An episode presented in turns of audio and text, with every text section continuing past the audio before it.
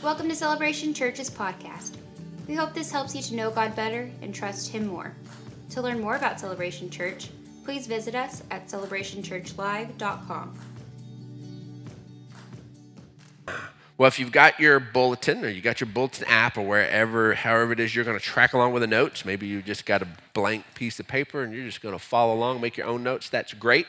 Um, but we're in the fifth part of our Contrary to Popular Opinion series, and we've led with this idea each week that as culture moves further away from life in Jesus, we must learn to live contrary to popular opinion. We've got to learn to do that. Um, it doesn't come natural to us. It's what's natural is, is to just kind of go with the flow, go with the culture. That's what comes natural. And, and you and I have to learn to live contrary to popular opinion. Of course, week one, we established the truth um, that to live contrary to popular opinion, we don't have to be contrary. Um, we don't have to be angry and difficult and, and self righteous and yelling all the time. We don't have to do that. And as we look at the life of Daniel, and that's what we've been doing over these weeks, um, Daniel um, lived through multiple cultural changes, um, got completely uprooted out of his life but his devotion to God, his, his understanding of who God was, him living that love for God out in the way he interacted with people who didn't love God, that began to have this amazing transformative effect on everywhere he went. And it just made a difference. And he became one of the most influential people uh, across multiple different nations. He finds his mark being led and, and made in multiple different kingdoms simply because he walked out who he was called to be in the middle of a, of a culture that was contrary and hostile to his own beliefs. See, Paul knows we live in that space. Early church was born in that space the, the Jerusalem, where the church started out, massively, massively hostile to the truth of what Jesus had accomplished and who Jesus was. The Roman culture, very hostile towards it. But somehow the truth alive inside the, the early disciples was so evident to the people that they connected with that they were willing to walk away from their life and join something that was actually being persecuted, that was actually not trending, that was actually challenging, simply because the life was so clearly portrayed in Jesus's, in Jesus's disciples. And that's where the early church began. And folks, this is where it's heading in America. It breaks my heart. I hate it, but this is where it's going, and we've got to learn to live this way. So Paul writes to believers in Rome, here in Romans chapter 12, verse 2, and, and he reminds them, he says, Do not conform to the pattern of this world, but be transformed by the renewing of your mind. We either are embracing transformation or there is this slow process of conforming that we just begin to connect and conform to everything else around us. And we have to purposely embrace what the, the transforming process that the Holy Spirit wants to do in our lives. Being a part of Sunday morning church, fantastic space fantastic space to be able to connect. Tuning in, being able to be apart from wherever you can be apart, fantastic, awesome. Because we are celebrating, we, we worship, we remind ourselves of who our God is. You need, you need the worship. God doesn't need the worship. You need the worship. You need to be reminded uh, to speak Jesus. You need to remind it. Because guess what? Jesus ain't the only thing that wants to come out of your mouth. And sometimes when Jesus comes out of your mouth, it ain't a prayer. sometimes. And so we need to be reminded. We need to be reminded of that. That's why these gatherings are so important. We break open the scriptures so that the scriptures can begin to renew our minds. But I hope, I hope you're spending time in the scriptures during the week. I hope you're engaging with some podcasts during the week. I hope you're engaging in some personal prayer and devotional time during the week that is allowing that transformative process to carry on and, and, that all of these things layered together all, through the work of the Holy Spirit helps us to genuinely transform. And, and we need to be transformed in, in the way we think because where, our, where we begin to conform immediately begins to show up in the way we think. And thinking is so important because that's where our decisions are made, which leads to the first thing we're going to harvest out of the book of Daniel today, and that's the choices that you make today will set up, set you up for tomorrow. The choices you make today, they're going to set you up for tomorrow. They have consequences in our lives. The choices we make to conform, they have consequences for tomorrow. The choices we make to transform, they have wonderful consequences for tomorrow. And so the thing is, is we need to make sure we use today. Now, yesterday's gone, last week's gone, last year's gone. But guess what? We have today to be able to embrace this space. And we need to make sure we set things up today. Because the way you set them up is the way that you're going to be able to, to, to determine which direction things are going to go. Um, Cutie and I, that's what I call my wife, uh, we have seven kids. Um, we have uh, five of them are grown adults now. And so we got to go through the wonderful parenting process of teaching them to drive and so um, which is uh, one of the scariest things. Uh, somebody could make some money if they would rent out one of those driver's ed cars that has the brake on the passenger side. Um, I just think there'd be there's money to be made in renting that thing out. And um, but you're just sitting there feeling so helpless on the other side. The only thing you can use to control them is the intensity of your screams, and so and that doesn't always work. And so, um, praise God, I made the decision early on uh, to uh, invest the money in paying someone else at a driving academy to teach my kids how to drive. And um, so, all you who did parent taught, my hat's off to you. You're, you're amazing. And uh, we, we, we subbed that out. And so, got a subcontractor handling that. And so, but in the final moment, um, we, you know, we make the decision, okay, it's, it's, it's time. You're ready. You're, you've hit the appropriate age.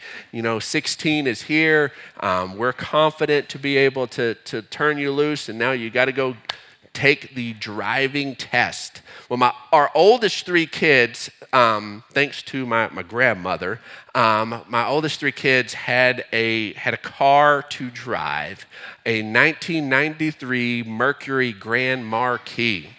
Uh, if you don't know what this is, it's a boat with wheels, is what it is. it, it is it is 212.4 inches of steel, um, and this happened to be uh, kind of a seafoam mint green. And so it was not a uh, was not a cool car uh, by any means, but it, it, ran, it worked, and so and then they had to get their they had to get their driver's license in this 1993 Mercury Grand Marquis. So the very first thing you have to do is you have to parallel park. And so, and you got to park this boat um, and p- parallel park it. And so, and they're smart. That's the very first thing you do. You're there. You don't even leave the office before, you know, if you can't parallel park it, you've failed. They didn't go anywhere. Better luck next time. And so we would go out there the night before, did this with all of them and uh, we would go out and practice make sure all the dps officers were far far away. And so and we would go out there and practice set them up because there was a way that if you drove up and you had the, that rear tire aligned with the flat, front flag exactly just right uh, and then you turned the wheel all the way and then you floated that big old hood across and just turned. And then there was a certain tree. And if that tree was at this point in your windshield, as soon as it hit that, you started turning the other direction. And then it would sit there and just snake that thing in there. But if you did not set up initially right, it was not working. If you pulled up a little too far, not going to work. You pulled that, didn't pull up far enough, not going to work. You're not getting in there. So we would practice this and just loop over and over and over again.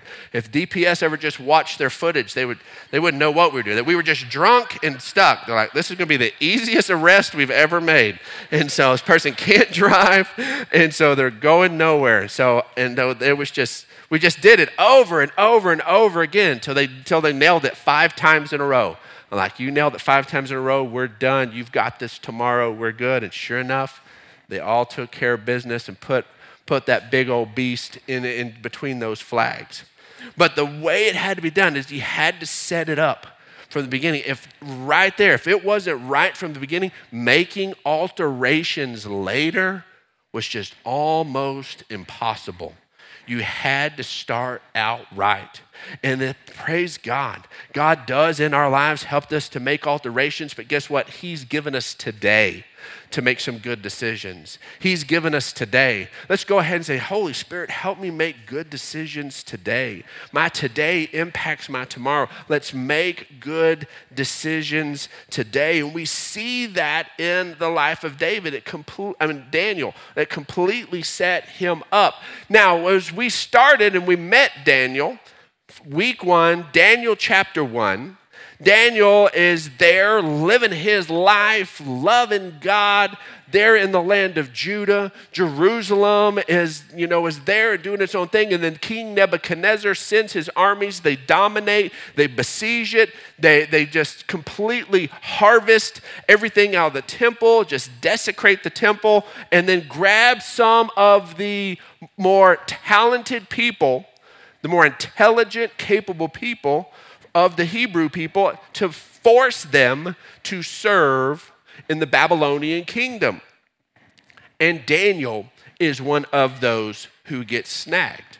As they look around, they're like, okay, Daniel, you're going to go over here to our capital and you're going to serve in the palace. You're going to serve over here um, because you're obviously you're intelligent. You, you've got skills and, and your upbringing and all these different things that they set you apart. And that was that was Daniel's life. Daniel, at 17 years old, gets kidnapped, taken away from everything he knows. But somehow, in some amazing fashion, those 17 years living there in the land of Judah, living there with his family, worshiping God every Sabbath, understanding who Jehovah was, understanding that God had carried the people of Israel out of Egypt, opened the Red Sea, had done miracle after miracle after miracle. Got deep down in the heart of this 17 year old that now, as all of a sudden he's carried into a place that nobody's holding him accountable. Nobody's holding him accountable to the way he was raised. Nobody's doing that, but it's so alive on the inside of him, he cannot let it go.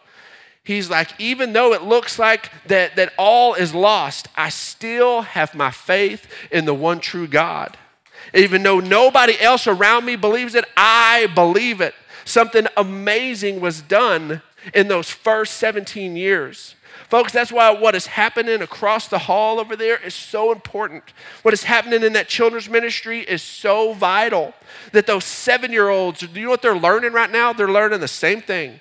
They're learning that their choices today help set them up for tomorrow. They're learning that sometimes it's hard to live for God when culture goes in another direction. Why does a seven year old need to learn that? Because that's the life they're going to live one day. Why does a 10 year old need to learn that? Because God is faithful and that's what they've got to live it out. And guess what? There may be a space where all of a sudden the input option is now over. All of a sudden, at 17 years old, the fresh input option was over for his parents. The fresh input option was over for those that cared about him and were mentoring him. All of a sudden, he was thrust into the rest of his life. But such a deposit was made in him in his first 17 years that it carried him for decades of amazing service. Folks, I'm telling you what, we what we do with our children, it matters so much. Here's the other amazing thing is when Nebuchadnezzar and his armies begin to come in and they're like wanting to, to grab some people to go and, and serve and, and be in, in their palace and, and use their talents and their skills. um, if they were to march into San Angelo and siege this space and they're going to rifle through all of our people here at Celebration Church, you know who they're not taking? They're not taking Grandpa Brandon Clark. They're not taking me. Uh, you're like, nope, he's, he's, he's done. We don't want him. You know who they're raiding? They're raiding YA. That's who they took. They took the 17 and uppers.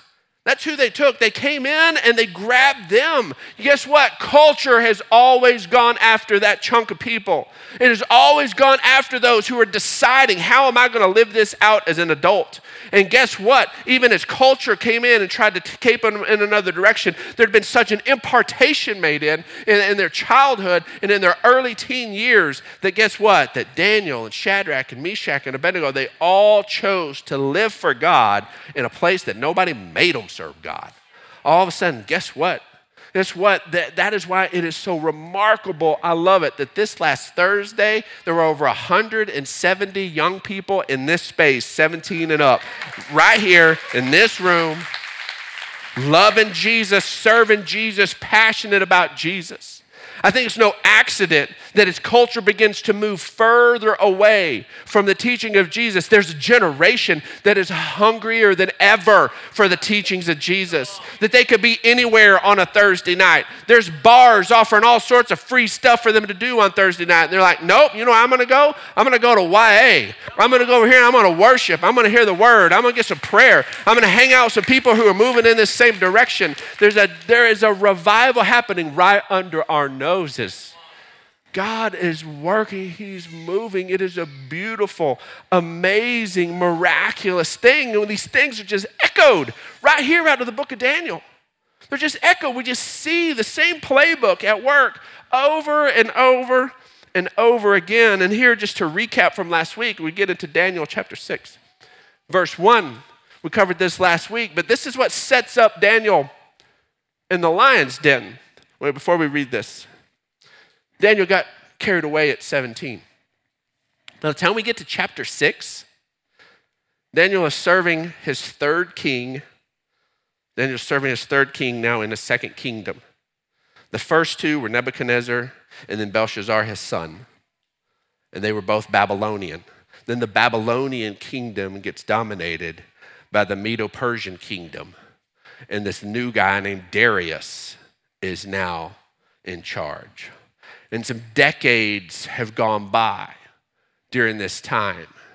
In this moment, where we're about to see with Daniel in the lion's den, we don't see a 17 year old Daniel standing strong in his youth and his boldness. We don't see a 35 year old. We don't see a 40 year old. We see a Daniel in his early 80s. This that we're about to read, this, all these attributes that we're about to read, this is Daniel in his early 80s. Verse 1 It pleased Darius to appoint 120 satraps to rule throughout the kingdom, with three administrations over them, one of whom, three administrators over them. Let me get my glasses. With three administrators over them, one of whom was Daniel.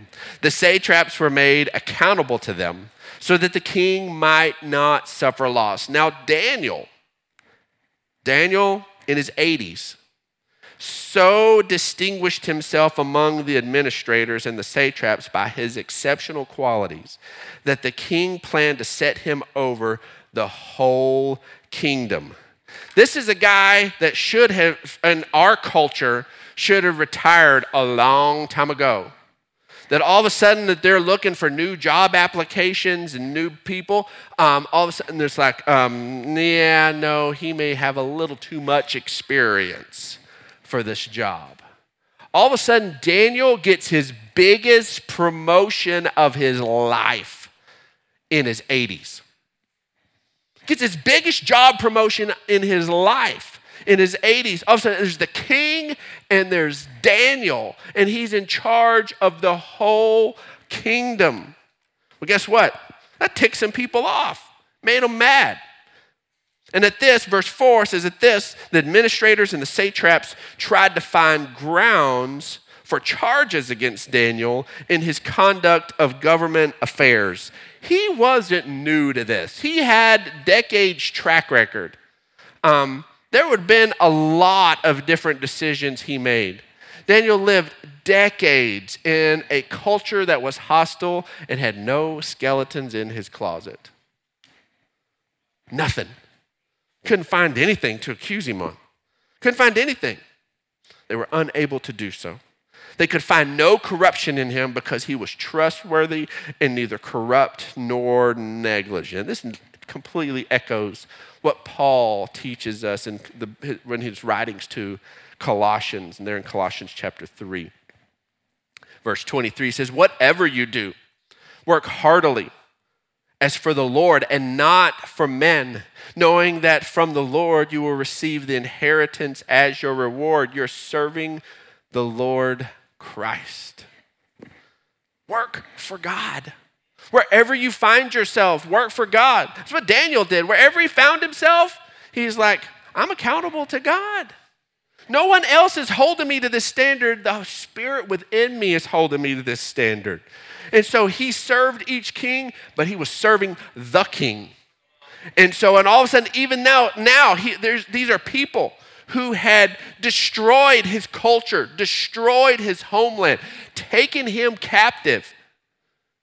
He has no record of him ever seeing his family ever again. And he's able to forgive all of that offense and serve in such a distinguished way and live out his convictions before God. Folks, I'm telling you, this is such a, a wonderful, inspiring space, but he did it not working for men, but he worked for the Lord. But as you begin to do this, understand this truth that people, people try to use your relationship with God against you. That all of a sudden, they're like, okay, well, that's a, that's a lever that can move things both ways all of a sudden here's this lever that begins to, to move. The god lever begins to move you in your life. Well we're going to grab that god lever and try to make it have leverage against you. And that's what they did with daniel as we're about to see. But if you've lived this christian life with any kind of openness for any length of time somebody has had a problem. They got irritated with you about something. Maybe there was a straight up point of hypocrisy but there doesn't always have to be for them to pull this out. And they say, Ooh, I, I thought you were a Christian. I thought you were a Christian.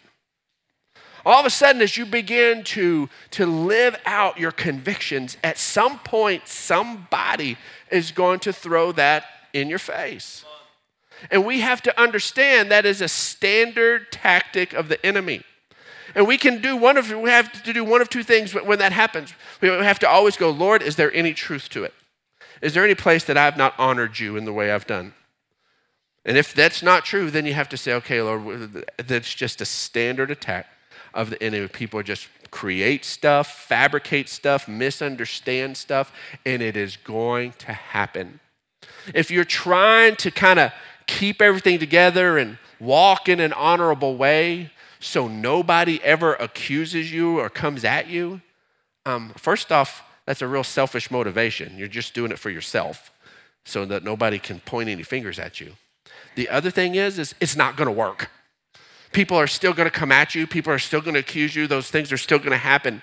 Uh, Daniel could not be accused and yet we're going to see they fabricated ways and used his relationship with God against him to be able to create an accusation. Here in verse 5, it says, finally these men said, We will never find any basis for charges against this man Daniel unless it has something to do with the law of his God. This guy is so devoted to God. They don't like him. They don't like him. These aren't the people who are, who are like building him up. These aren't his cheer squad. They don't like Daniel, but they see he is devoted to his God. And the only way we're going to do this is if there's a law that says he can't worship his God. And we know Daniel is going to worship his God anyways. I so want to have the kind of relationship with God that if somebody was to set a trap for me, that they would have to do it in that kind of a way. That we're just going to have to make a law that Pastor Brandon, if he's going to get in trouble, it's because he's just going to continue to boldly live for God. He's just going to boldly live for God. Sadly, there have been too many ministers that that's not the trap that has to be set. There have been too many ministers, they get trapped in all the other crud that anybody else gets trapped in.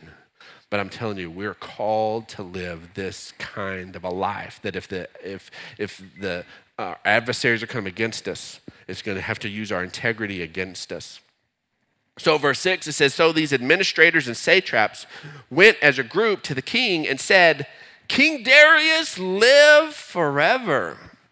Oh man, they just got all these little sweet words on their lips. Oh, they're people who are who are building you up and they're, they're always in your corner, right? They always have your best interest when they're flattering you. No, not always. May King Darius live forever. The royal administrators, prefects, satraps, advisors, and governors have all agreed that the king should issue an edict and enforce the decree that anyone who prays to any god or human being during the next 30 days, except to you, your majesty, shall be thrown into the lion's den. Now, your majesty, issue the decree and put it into writing so that it cannot be altered in accordance with the law of the Medes and the Persians, which cannot be repealed. The king Nebuchadnezzar and his son Belshazzar, they were just old school kings.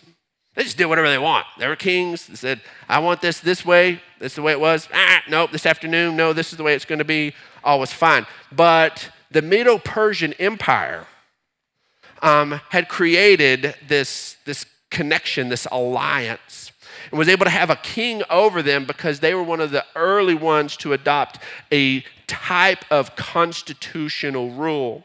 That even though Darius is the king, they had begun to say, no, there needs to be some checks and balances, and there needs to be some things in here that when a law is made, the king just can't just change things all the time. He needs to actually think this through, and that once he's made it a law, he can't change it.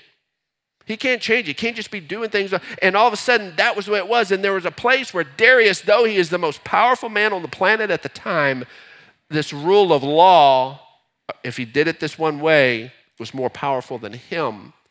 And Daniel's haters knew that we're going to have to take out the one guy who could be an advocate for Daniel. We're going to have to take him out. And the only way that is if we make sure he puts it into law according to the Medes and the Persians, and it can't be repealed. So they play to his arrogance, they play to his pride. And they go, you know what would be pretty cool? Let's just park all religion, all worship for 30 days. King Darius would have been kind of awesome if everybody just prayed for to you for like 30 days. That'd be awesome. Um, let's do that. You're so amazing. You're so wise. Let's do that. And Darius fell for it. Now, for you and I, that sounds crazy. Like, who's going to fall for that? It sounds like, you know, it sounds like somebody might would want it, but who would actually do that? Well, guess what? In the ancient world, it was common for them to think of their kings as, as, as gods.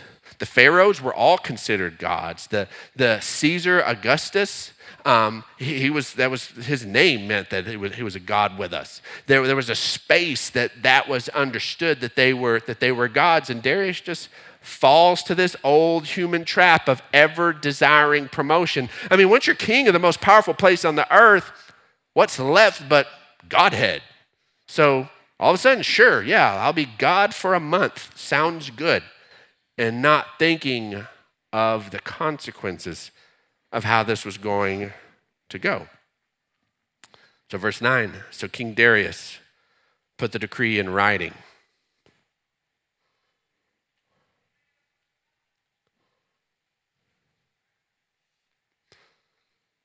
we need to understand that as the world and the folks cons- conspired against Daniel, there is this constant pressure from the enemy to create this place of tension because we everyone knows we're built for love We're built for love, and it is natural for us to move away from hate.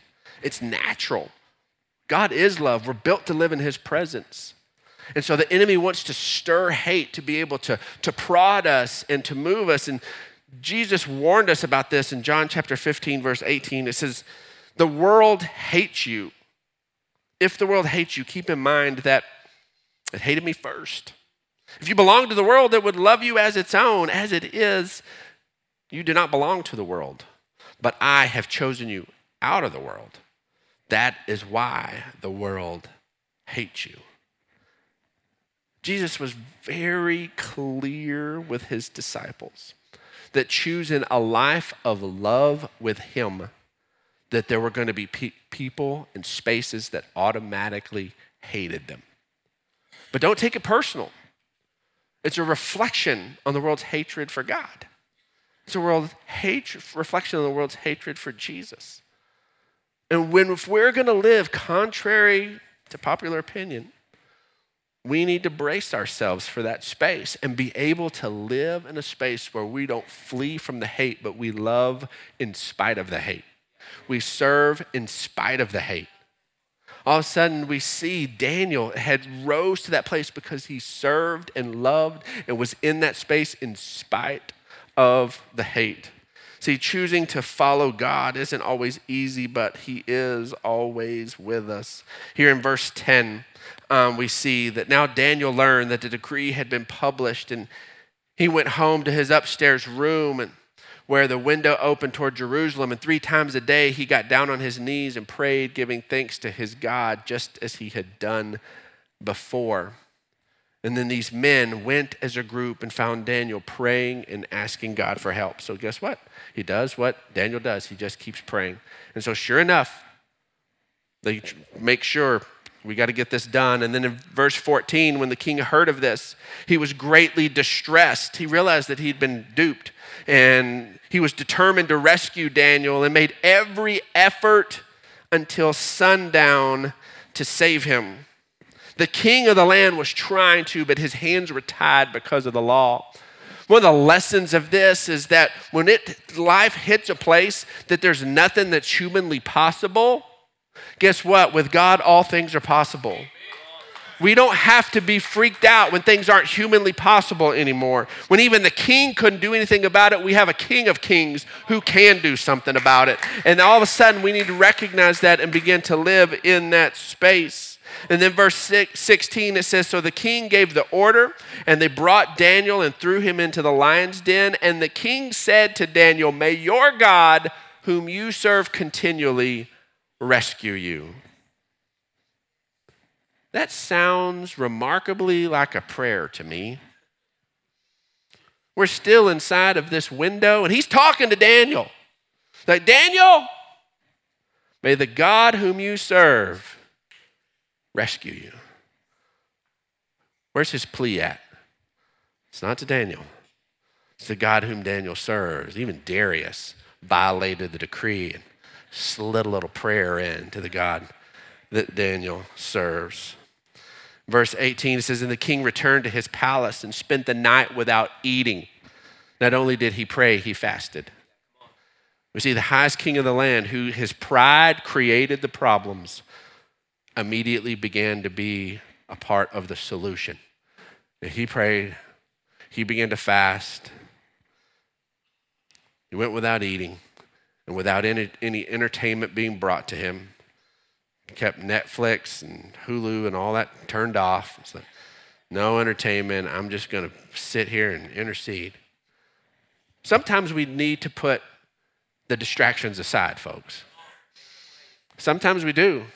When, when, things, when things are tough, sometimes what we want to do when things are really tough, we just it's so hard on us mentally, um, we just want to check out. And we want to sit there and, oh, here, I'll just veg out and watch this. That's not what we need to do. We don't need to check out, we need to lean in.